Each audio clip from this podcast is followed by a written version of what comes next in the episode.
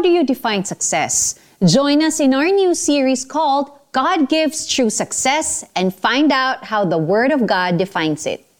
Too ambitious? Many grew up with these encouraging slogans Follow your dreams, follow your passion, let your passion drive you to success, and you can do anything if you put your mind to it. These are very helpful, especially kung minamaliit ka ng mga nasa paligid mo.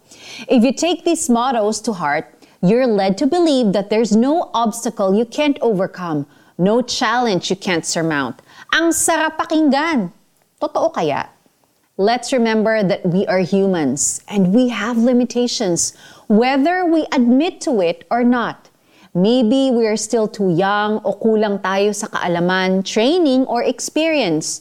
Or maybe mas lamang lang talaga sa maraming bagay ang taong ating binabangga.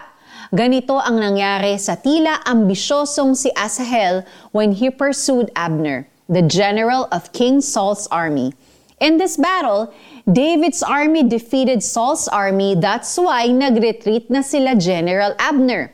Pero hinabol pa rin sila ng army ni David and Asahel was determined to kill Abner. Maybe he thought, tataas ang kanyang status as a soldier kung mapatay na si Abner at makuha ang armas at armor nito. He didn't realize na malakas at magaling talaga sa art of war si Abner.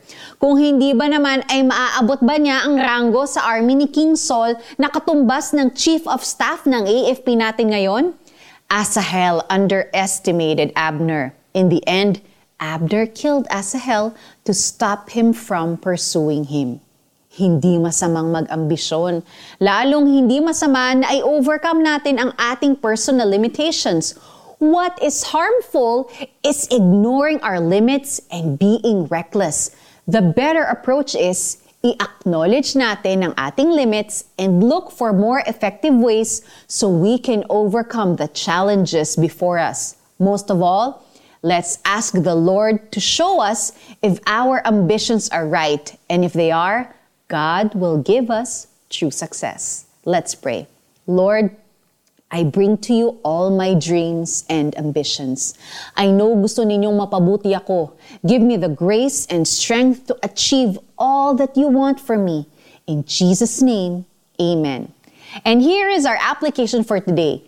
List all your dreams and ambitions. List also your abilities and weaknesses. Thank God for your strengths and ask Him to help you overcome your weaknesses so that by His grace, you can reach your dreams with Him. Sinabi sa kanya ni Abner, Tigilan mo na ako. Iba na ang habulin mo at samsaman ng kanyang dala. Ngunit hindi ito pinansin ni Asahel. 2 Samuel 2.21 Join us again tomorrow for the continuation of our series, God Gives True Success. Ako po si Sonja Khalid. God bless you.